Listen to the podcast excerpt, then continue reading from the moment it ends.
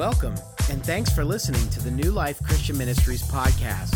If you'd like more information about New Life or for more podcasts and other media, go to newlifexn.org.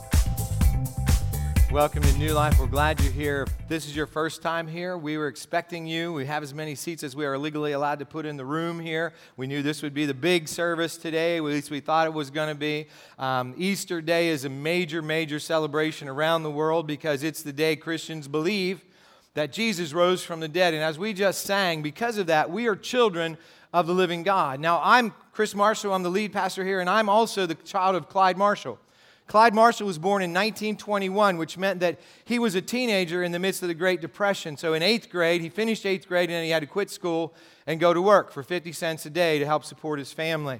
Now, what that meant was my dad never got an official education, but he believed in education. In fact, he became a coal miner eventually, and he had four sons, and three of us went to college, and three of us have master degrees, and one of us has a doctorate because my dad wanted us to learn. But my dad always had sort of a love hate relationship with higher learning. He, he said, you know, an ounce of common sense is worth 10 years of college.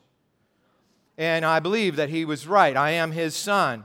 And, we're going to be in a series right now that's really uh, designed because of how much we value education, sometimes over common sense. And I remember a time I was about 11 years old, and my dad and I were at Pioneer Lake. We were standing on the bridge, and we had a cousin. I had a cousin who was an adult. He had a master's degree in mechanical engineering. And he was visiting from New York, and so his wife was backing uh, their boat into the lake. And after, you know, got off the trailer, and he realized that the plug in the back of the boat was out and water was coming in the back of his boat. So he jumps out of his boat and gets in the water and holds up the back of his boat and calls for his wife to bring the trailer back. Now, my dad sees all this and he says to me, if that kid gets another year of education, he's going to be so stupid, he's not going to be able to eat. now, just saying, I went to college for uh, four more years after more than my cousin. So I'm not against education, and we're not against education here at New Life, but we do like common sense because you look in a world, you look out there in the world and you see this amazing creation, you go, huh, common sense would tell you there was a creator. But we're going to go beyond common sense in this series. This new series is called The Reason for God. It's really based on a book by a pastor from New York called Timothy Keller. And, and The Reason for God has a subtitle Belief in an Age of Skepticism. So, over these uh, next six weeks, we're going to talk about some reasons why a person who has some intelligence ought to uh, trust God as Savior and Lord in their life through Jesus Christ. And, and actually, the series after that, we're going to do a, a series called You Ask For It and the you is going to be you. And so, what we're going to do right now, if you would get out this thing called a connection, I hope you got one when you came in. Inside, there is a little uh, piece of paper says, Ask the pastors. What we're going to do is we're going to ask you right now to write down the answer to these two questions. What are the biggest struggles you're facing right now? And if you could ask God one question, what would it, would it be? And we're going to take a minute and a half. It's going to be a timer up on the screen as soon as I say go. And you're going to answer those two questions. If you're a guest, if you would just check, I'm a guest. If you're a regular attender, check I'm a regular attender. The reason for that is we're sort of curious to see if the questions you ask will be the same or different based on whether you're here for the first time, first or second time, or if you're a regular attender here at New Life. So, right now, minute and 30 seconds, let's go. If you don't have a pen, raise your hand. One of the ushers will bring one to you. Should be some in front of you or on your seat.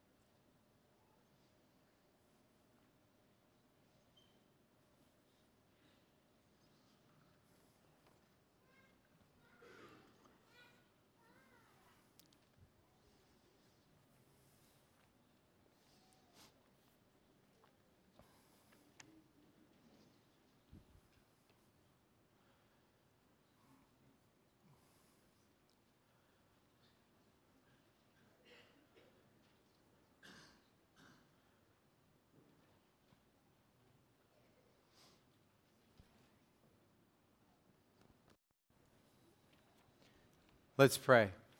Heavenly Father, we thank you for who you are. We thank you for sending Jesus to die and to rise again that we might have life now and forever. God, I pray that your Spirit would open our hearts today that we might receive your message, your truth, that we might go out and live resurrected lives here and now and look forward to the day when we will all live forever with you. In Jesus' name we pray. Amen. My favorite part of all four services so far has been that minute and 30 when I hear the little voices some people don't like that. I love that sound because there are so many churches these days that don't have little voices. You know, there aren't little children, there aren't teenagers, but we, we have so many. And, and today, uh, it's so cool to have all of you here. And, and, and if you're a little feeling a little weird because your child's making noise, don't feel weird because I don't hear that. As soon as I get started here, neither will you. Okay, so let's move forward. Uh, I love the, the joy of little children and the excitement. And even I heard one say, Why? That's a really good question. You know, that's how you learn, you know, you ask questions. So, anyway, we live in a world that seems to be making less and less sense when it comes to this matter of truth. In fact, 70% of Americans will now say there is no such thing as absolute truth. No such thing as absolute right, absolute wrong. They're, they're, they're just are, everything is whatever. Whatever you think is okay, whatever I think is okay. If I think there's only one way to heaven through a guy named Jesus, that's okay for me, but don't push that on you. That's what our culture says. It's whatever. The thing is, human beings have been on the planet for thousands of years. Thousands of years we've been here. And the thing is, it's only been the last two to three hundred years where the whatever thing came into being. It's only the last two or three hundred years where scientists and philosophers have started to say that reason can get us from point A to point B, can get all of our answers that we will ever need. And if you can't see, touch, taste, smell, or hear it, it's not it's either not real or else it just can't be reproduced. So, what's the point of talking about it? Which eliminates miracles, by the way, because you can't reproduce miracles in a laboratory. And we're going to talk about today the most important miracle of all. And that's really the title of today's message. But anyway, as we think about what happened during those two to three hundred years, the voice of reason said, Give us a hundred years. Let us get rid of superstition and religion. And what will happen is we will be able to eliminate violence and oppression and hunger and poverty. And so now we've had two or three hundred years. And what have we had? Well, in, in the 1900s, in the middle of the 1900s, we had a guy who believed in science, absolutely. He believed in evolution, absolutely. He started the Second World War, and more people died during that war than any war in the history of the world. And, and then throughout the 20th century, there were many dictators who were atheists. And science was supposed to be their, their way of doing things. And, and they produced more violence, oppression, hunger, and poverty than had ever been produced by religion in the history of the world. And so, what's happened in our day is people don't believe in reason anymore either. People don't believe in religion. They don't believe in superstition. They don't believe in religion. They believe in popularity. Whatever's popular, let's do that. Whatever feels good, let's do that. And so we vote with our emotions and we vote with, uh, with the numbers, and whatever most of us want to do, that's what we do. And that's why if you ask somebody, what are you going to do Friday night? I don't know. I haven't heard what everybody else is doing yet. You see, thinking is something that we, we don't value very much in this culture. And what we're going to do during this series, the reason for God, in the next series you ask for it, is we're going to address some of these big picture questions. And here's the premise which underlies this series the premise is having faith in Jesus Christ is both reasonable and transformational.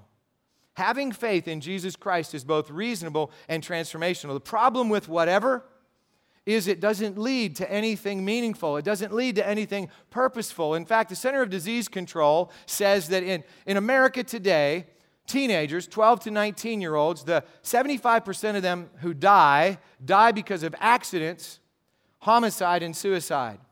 One of every 10 teenagers who dies in America dies from suicide. That's what whatever ultimately gets you.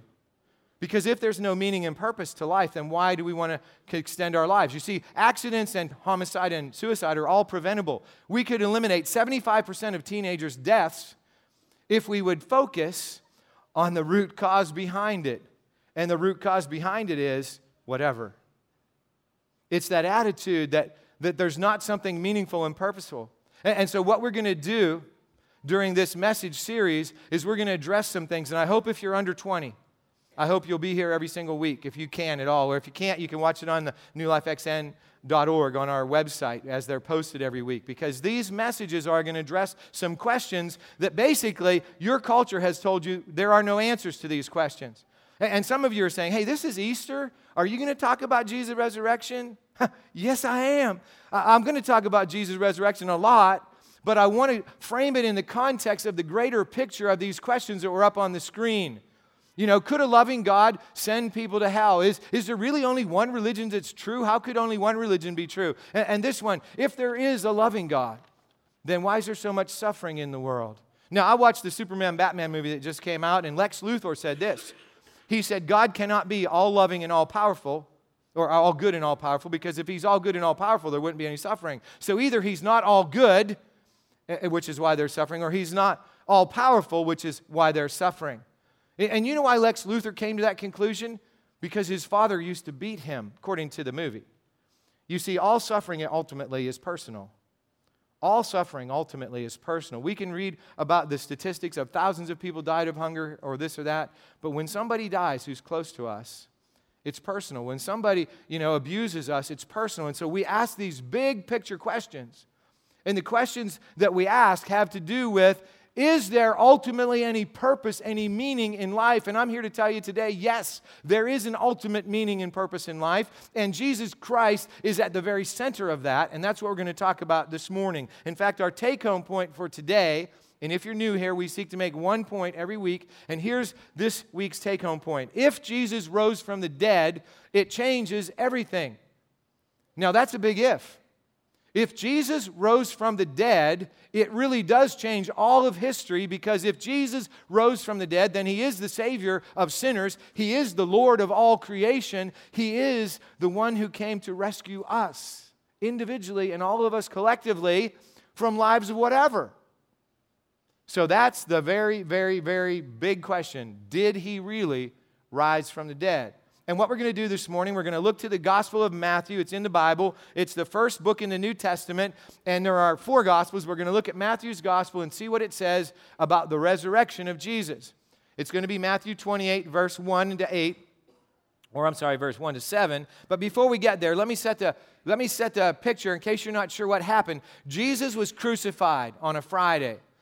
He was crucified. Before he was crucified, he was whipped with a Roman whip, 39 lashes, which would have turned his back into hamburger. Some people say that you would have been able to see his internal organs by looking at him from the back. Then he was nailed to a cross and he died. And just to make sure he was dead, they pierced his side. It went all the way into his heart with a spear. The point is, Jesus was dead. And then two rich guys, Joseph of Arimathea and Nicodemus, a Pharisee, they took Jesus' body and they put it in Joseph's tomb and they sealed it with a big stone that, that no couple of people could have moved. So Jesus died, he was, he was buried, and then what we're going to read about is what happened on a couple days after that Friday, Saturday, Sunday, three days. Some people would say it's only two, but it's three. Anyway, as Sunday morning approached, there were some women who wanted to finish the process of embalming Jesus. Since Jesus died on the evening of a holy day, they weren't able to do uh, the burial properly. So these women were going to come and they were going to go into the tomb and they were going to properly uh, finish the anointing and embalming process. But they had two problems. The one is the stone. How are they going to move the stone away? And the second one is the Roman soldiers who were posted there because the Jewish leaders knew that Jesus had said he was going to rise from the dead. And so they convinced Pilate, the Roman governor, to post a platoon of Roman soldiers in front of the, of the tomb so nobody could come and steal the body and make it look like he had risen from the dead. So that's the situation, and here's what we read. Early on Sunday morning, as the new day was dawning, Mary Magdalene and the other Mary went out to visit the tomb. Suddenly there was a great earthquake, for an angel of the Lord came down from heaven, rolled aside the stone, and sat on it. His face shone like lightning, and his clothing was as white as snow. The guards shook with fear when they saw him, and they fell into a dead faint. Then the angel spoke to the women. Don't be afraid, he said. I know you're looking for Jesus who was crucified. He isn't here. He is risen from the dead, just as he said would happen. Come see where his body was lying, and now go quickly and tell his disciples that he has risen from the dead, and he is going ahead of you to Galilee. You will see him there. Remember what I have told you. So, the account claims that Jesus, well, first of all, the account claims that an angel caused an earthquake and rolled the stone away. And then it claims that the soldiers went into a dead faint. And then the account claims that the angels talked to the women and said, Jesus isn't here, come in and look. He's gone because he's alive, just as he said we, was going to happen, and you can meet him in, in Galilee. Now let's look at this from a scientific standpoint.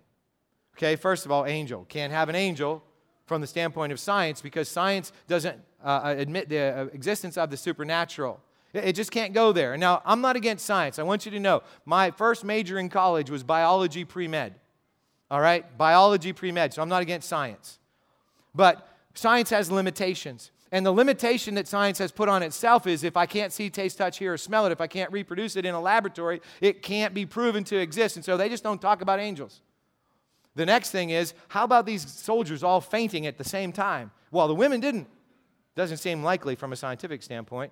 And then finally, Jesus is alive. No way. You don't come back from being dead. That's just not scientifically possible. Now, I'm not saying I agree with any of that.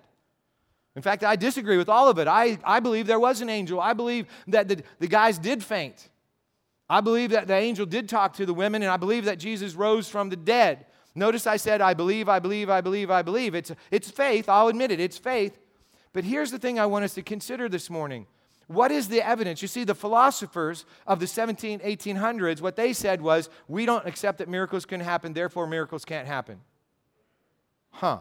Now, if I say, I'm assuming something can't happen, therefore it can't happen, does that mean it can't happen? No. How about if we do this? This would be the reasonable thing to do. Let's say somebody said a person rose from the dead.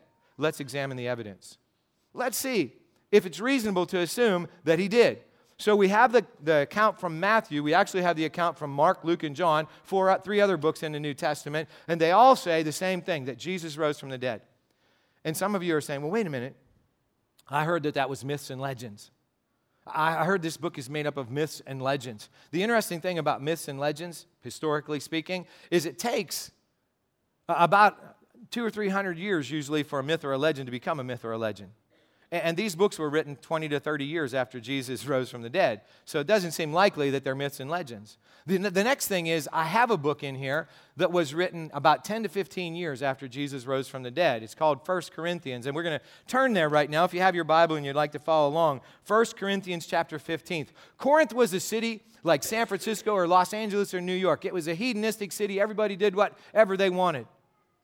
And Paul, the apostle, had gone there and he had preached the gospel the good news. We're going to talk about that in a minute. And here's what he says He says, Let me remind you, dear brothers and sisters, of the good news I preached to you before.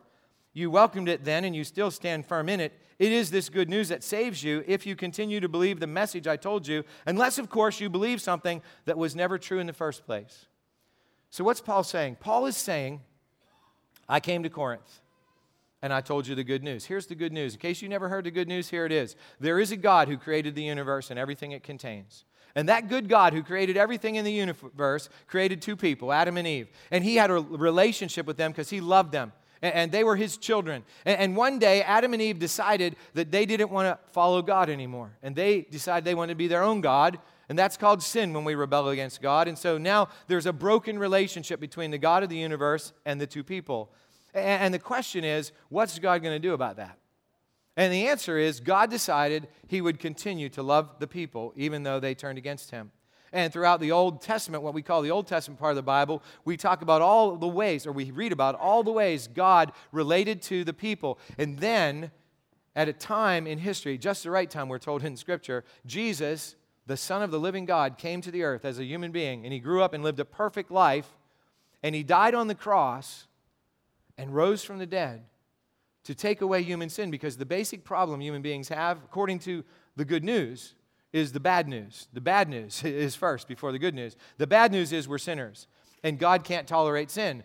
And, so instead of wiping us out, because He is a good God, He decided to die in our place and, and pay the penalty, which was the death penalty for us and then Jesus rose from dead. That's the good news. And Paul said, You received the good news, you welcomed it into your life. And then he says, You're standing firm in the good news, which means you're living it out in your life today. And then he says something very reasonable. He says, Unless, of course, it was never true in the first place.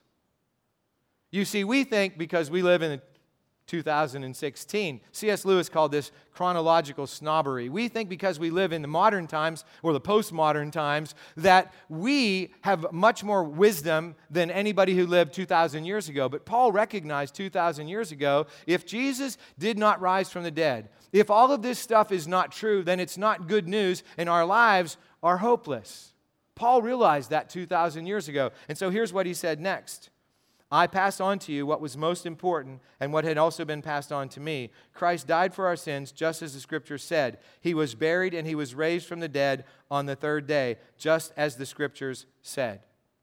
So Paul said there's been a lot of information transmitted in all of history. In fact, look, look at all the technology since the time of Jesus till now. Oh my goodness. In the time of Chris until now. We didn't have cell phones. I mean, heck, I had eight track tapes. That was a new thing after cassette tapes, right? Now I don't even think people listen to CDs anymore. I think they have these little, I don't know how it works. Okay. But technology, technology has advanced a great deal since the time of Jesus. Medicine has advanced incredibly since the time of Jesus. Information has exploded since the time of Jesus. But what Paul says of all the information, all of history, the most important information is three simple truths. Jesus, actually four. Jesus lived, Jesus died, Jesus was buried, Jesus rose again. Jesus lived a perfect life. Jesus died for human sin. Jesus was buried. He rose again. And he said the scriptures, that's the Old Testament, told that this was going to happen. And, it did happen. And you heard it and you believed it and it changed your life. But now you're doubting the reality of the resurrection. And so what Paul says is he was seen by Peter and then by the 12. After that, he was seen by more than 500 of his followers at one time, most of whom are still alive, though some have died. Then he was seen by James and later by all the apostles. So, we're talking about evidence. 500 people saw Jesus alive after he rose from the dead. Some people Probably a lot of people in the room here might think that only like 11 people saw Jesus after he rose from the dead, or maybe 15 counting the women, right?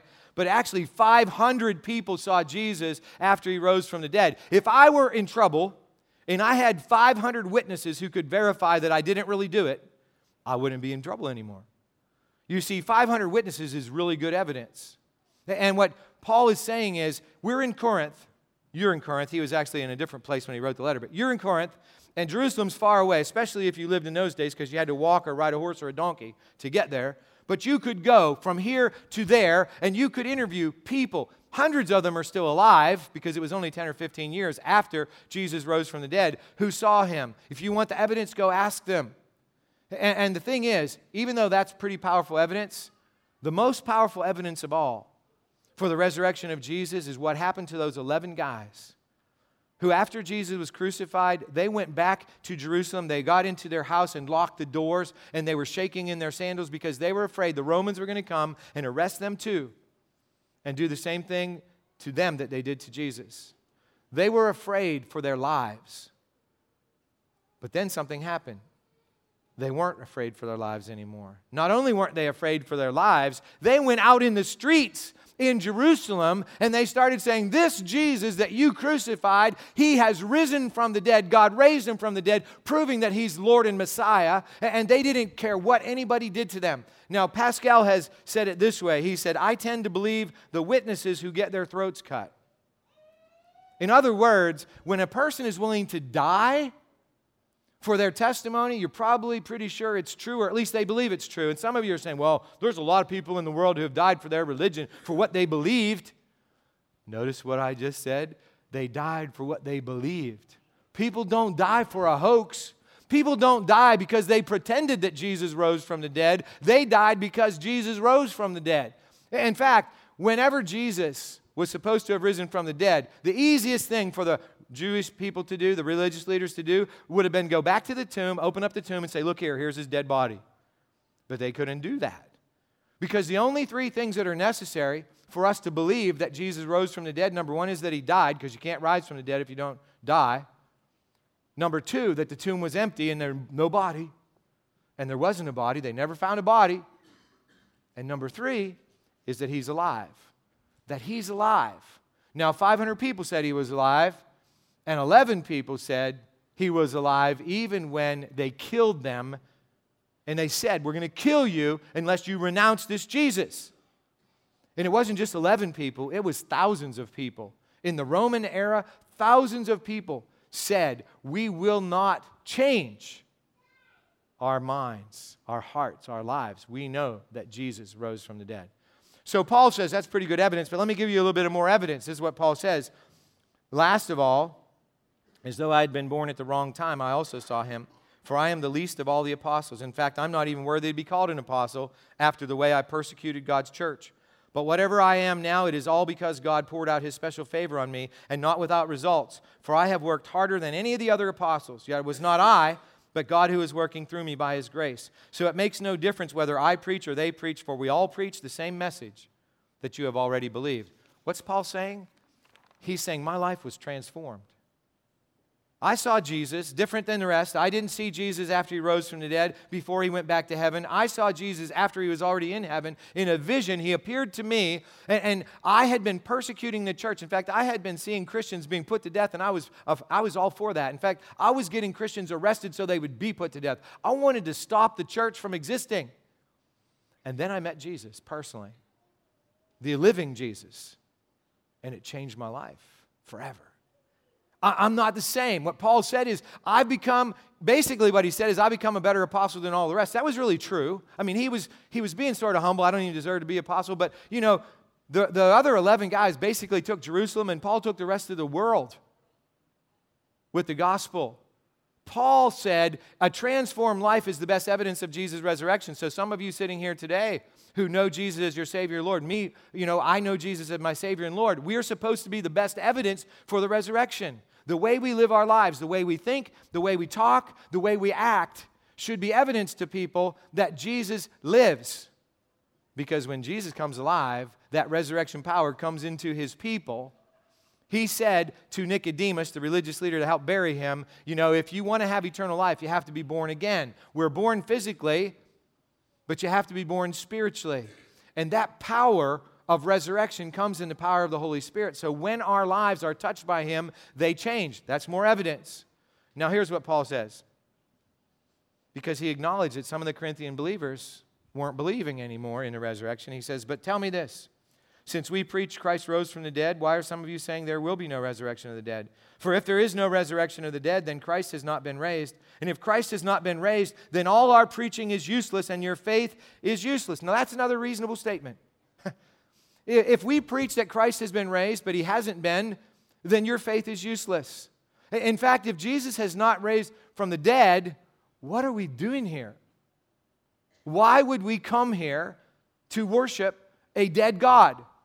It doesn't make any sense at all. That's what Paul is saying. Put it, put it in a, you know, put it personally for all of us. What am I standing up here talking about if Jesus is still dead? In fact, he says this, and we apostles would all be lying about God. For we have said that God raised Christ from the grave. But that can't be true if there is no resurrection of the dead. And if there is no resurrection of the dead, then Christ has not been raised. And if Christ has not been raised, then your faith is useless and you are still guilty of your sins. In that case, all who have died believing in Christ are lost. Now, Paul comes to a conclusion that many have concluded in our day that Jesus didn't rise from the dead and there is no resurrection of the dead. But Paul goes a little farther. What he says is if Jesus didn't rise from the dead, then you're still dead in your sins. Now, a lot of people today don't even believe in sin. They just believe in chemical reactions and, you know, electrical impulses, and that's all we really are. But what Paul said is throughout human history, up until the last two to three hundred years, he didn't know this was going to happen, but he was saying everybody knows there's right and wrong. Everybody knows that. It's common sense. Everybody knows it's not right to kill somebody. Everybody knows it's not right to starve somebody. I mean, everybody knows that. And Paul is saying if Jesus didn't rise from the dead, then everybody knows that we're sinners.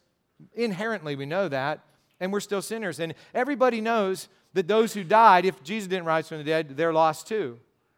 And so, all of our beloved, you know, my parents, you know, who I believe are in heaven, well, if Jesus didn't rise from the dead, neither did they. And so, what Paul says next is if our hope in Christ is only for this life, we are more to be pitied than anyone in the world but in fact, Christ has been raised from the dead. He is the first of a great harvest of all who have died. So you see what Paul is saying? Paul is saying Those of you who are in the room who say, well, even if Jesus didn't rise from the dead, I still want to be a Christian because I just want to live that good life. I want to live the truth. What Paul is saying is, Jesus didn't rise from the dead, there isn't any truth. If Jesus didn't rise from the dead, I'm a liar, and anybody who says he did is a liar. And, and we're of all people the most to be pitied because you see, I believe, and, and I think many of you in the room believe, Jesus did rise from the dead, and we've lived our lives in a way that, that says that that's true. And Jesus' resurrection isn't like anybody else's resurrection. And when you say, wait a minute, what, other people rose from the dead? Of course they did. In fact, in two weeks here at New Life, there's going to be a, a Cuban pastor standing up here preaching, Pastor uh, Alfredo Linares, and his wife Barbara will be with him. And his wife Barbara died, I forget if it was 17, 20 years ago, 20 minutes dead in an operating room in Cuba. And they, the doctor had called it. And then the doctor came out and said, You know, Pastor, we're really sorry, but your wife is dead. And he goes, No, she's not. And he said, Yes, he, yes she is. No, he's not. No, she's not. Yes, she is. And they argued for about 10 minutes. And he said, I need to see my wife and they they finally let him in after about 20 minutes. And he went in and he laid his hands on her and he prayed for her. And they still had the little things hooked up from the you know the, the, the machine. And when he said come back to me in the name of jesus boop, boop, boop, after 20 minutes that's pretty cool. But guess what? Barbara's going to die again. Unless jesus comes back first but Jesus rose from the dead, he's never dying again. That's the difference with Jesus. That's why it's the one necessary miracle. If Jesus rose from the dead, then everything we believe about him is true. And if Jesus didn't rise from the dead, then it doesn't matter if they bring us back after 20 minutes or 50 minutes or whatever, because we're going to die again and we're dead.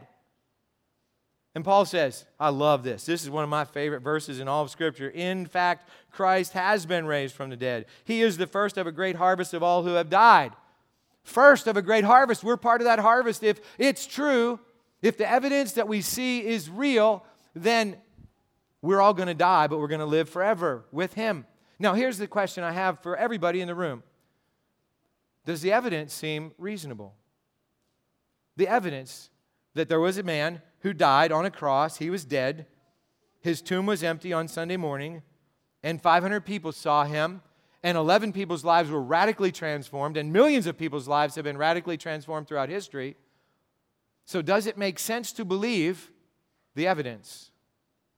Or will we continue to believe what philosophers and scientists have been telling us for the last two or three hundred years that miracles don't happen? Now, I will admit it takes some faith to believe the evidence, but there's a lot of evidence. Oh my goodness. You don't have to be a fool to believe that Jesus rose from the dead. In fact, I know people that have doctoral degrees that do. You don't have to be a child to believe that Jesus rose from the dead, but thank God children can get it and they do believe that Jesus rose from the dead. And so here it is. If you have never trusted Jesus before as your Savior and Lord, and you're in the room today, and you've listened to this evidence and you said, Wow, I didn't know about that. I didn't know about the 500 people. I didn't know about all of these things. And so today it makes sense to you to say, Yes, I believe. I, I think the evidence is clear and compelling, and I want to give my life to Jesus. I want Him to be my Savior and Lord. We're going to put a prayer up on the screen. It says this Heavenly Father, that's God. I admit I'm a sinner, which means I've broken the, your law. I need your forgiveness, pardon, I ask Jesus to become my Savior, save me from sin and death, and Lord, owner of my life. I receive his death on my behalf in payment for my sins. That's saying I, I don't think that Jesus died for everybody, but he died for me.